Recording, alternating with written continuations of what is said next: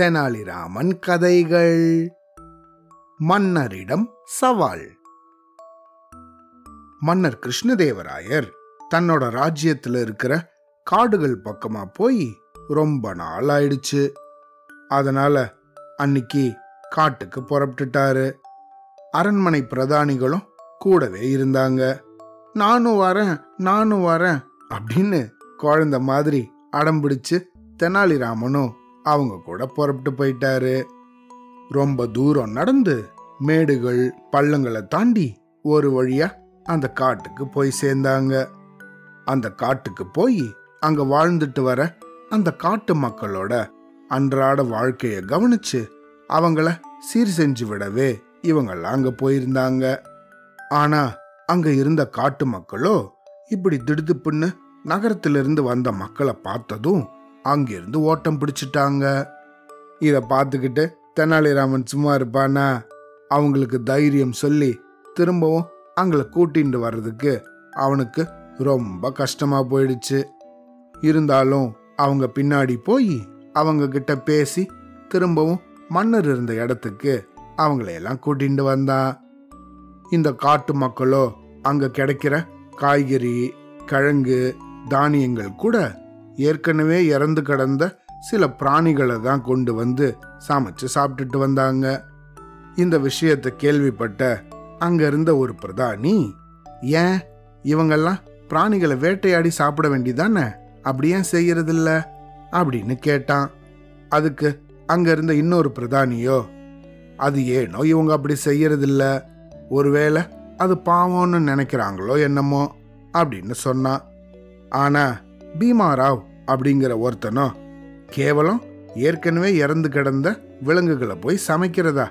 ஐயா இவங்களெல்லாம் மனுஷங்கன்னு நம்ம சொல்ல வேண்டியிருக்கே அப்படின்னு கிண்டல் செஞ்சு சிரிச்சான். இதை பார்த்த தெனாலிராமனோ ஏன் பீமாராவ் நீங்களும் மாமிசம் சாப்பிட்றவர் தானே? அவரை பார்த்து ஏன் சிரிக்கிறீங்க? அப்படின்னு கேட்டாரு. ஆமா பின்ன ஏற்கனவே செத்து கிடந்த விலங்கு சாப்பிட்றதுக்கும் புதுசாக வேட்டையாடி சாப்பிட்றதுக்கும் வித்தியாசம் இல்லையா எப்படிதான் ஏற்கனவே செத்ததை சாப்பிட்றாங்களோ? அப்படின்னு ரொம்ப அழுத்துண்டான் இந்த பீமாராவ். இவங்க எல்லாம் இந்த மாதிரி பேசிக்கிட்டு இருக்கிறத பார்த்த மன்னரோ அது சரி பீமாராவ் உன்னையும் இந்த சூழ்நிலையில விட்டு வச்சா நீயும் அப்படிதான் சாப்பிடுவ அப்படின்னு சொன்னாரு. அதுக்கு உடனே இந்த பீமாராவோ சேச்சா அதெல்லாம் என்கிட்ட நடக்காது அப்படின்னு ரொம்ப பேசினான். உடனே மன்னரோ சரி தெனாலிராமா நீயே சாட்சி. இன்னிலிருந்து இந்த பீமாராவை இங்கேயே விட்டுட்டு எந்த ஒரு உதவியும் செய்யாம அப்படியே வாழ செய்யலாம். ஆறு மாசத்துக்கு அப்புறம் பார்ப்போமா அப்படின்னாரு மன்னர். மன்னர் இப்படி சொன்னதும் இதை கேட்டு குஷியான தெனாலிராமனோ சபாஷ் மன்னா சரியான யோசனை. ஆறு மாசம்லாம் எதுக்கு இவனுக்கு? மூணு மாசம் போதும் அப்படின்னு சொன்னாரு. இவங்க இப்படி முடிவு பண்ணதுக்கு அடுத்த நாள் மன்னரும் மற்றவங்களும் கிளம்பி போயிட்டாங்க. இந்த பீமாராவ் மட்டும் இந்த காட்டில் தனியாக விடப்பட்டான்.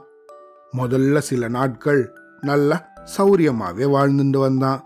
காய்கறிகள் கிழங்குகள் அப்படின்னு சின்ன சின்ன பிராணிகளையும் கூட வேட்டையாடி சாப்பிட்டுட்டு வந்தான். ஆனால் நாளடைவில் அங்கே மழை பெய்யறதே நின்று போச்சு. இதனால் அந்த காட்டில் மரம் செடி எல்லாம் காஞ்சு கருகி போச்சு. இப்படி இதுங்கெல்லாம் கருகுனதுக்கு அப்புறம் விலங்குகள் மட்டும் அங்க என்ன பண்ணும்? அதனால அதுவும் அங்க வாழ சௌரியப்படாம ராத்திரியோட ராத்திரியா வேற சில இடங்களை தேடி ஓடி போயிடுச்சுங்க. பாவம் இந்த பீமாராவ் இந்த மாதிரி சூழ்நிலையில என்ன பண்ணுவான்? ஆனா அங்க இருந்த காட்டு மக்களோ வழக்கம் போல எங்க இருந்தோ ஏற்கனவே இறந்து கிடந்த விலங்குகளை கொண்டு வந்து நல்லா நெருப்புல வாட்டி நல்லா சாப்பிட்டாங்க.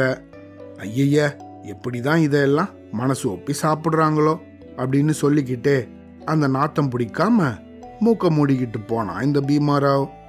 ஆனா இவனுக்கோ அங்க சாப்பிடுறதுக்கு ஏத்தது போல எதுவுமே கிடைக்காததால தன்னோட வயத்தை காய போட வேண்டியதாயிடுச்சு.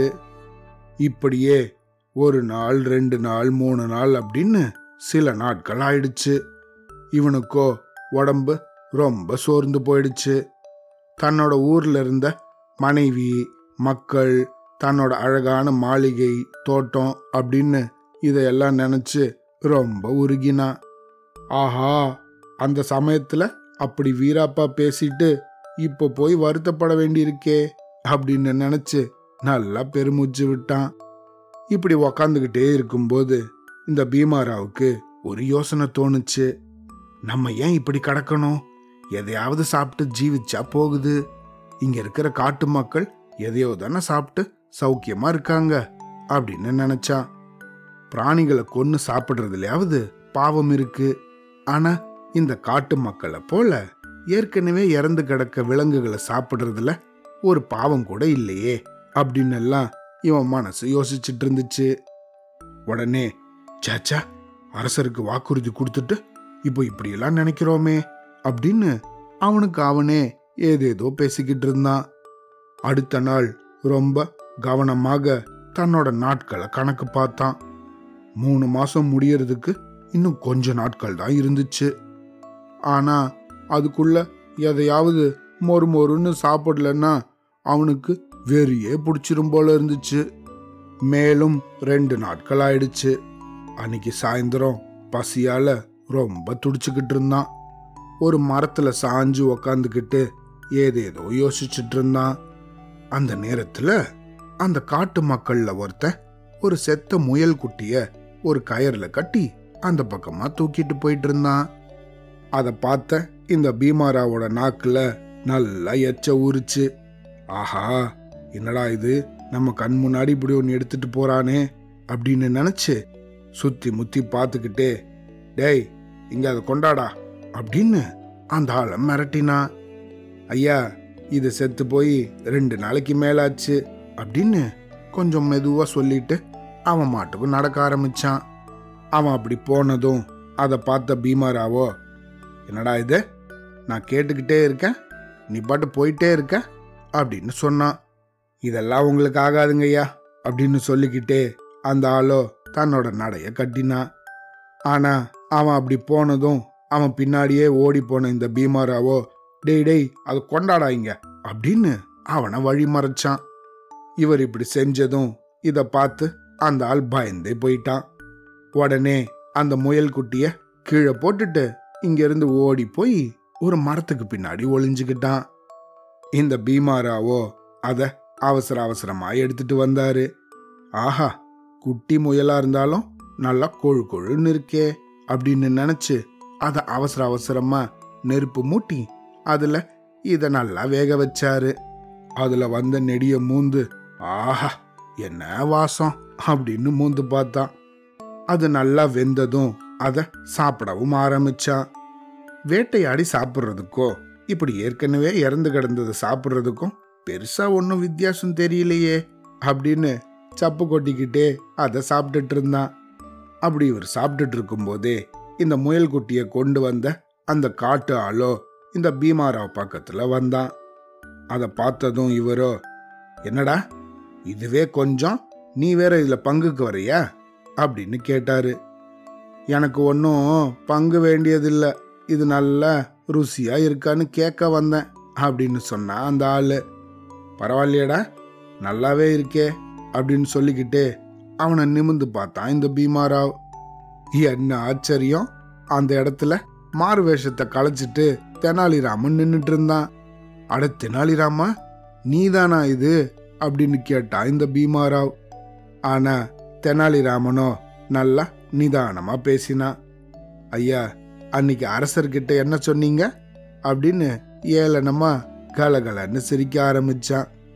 தெனாலிராமன் இப்படி கேட்டதும் இந்த பீமாராவோட தலை தானா குனிஞ்சுக்கிச்சு. அப்புறமா அவரை ஊருக்கு கூட்டிட்டு போய் நல்லா சுவையான விருந்து வச்சான் தெனாலிராமன். அவ்வளோதான்.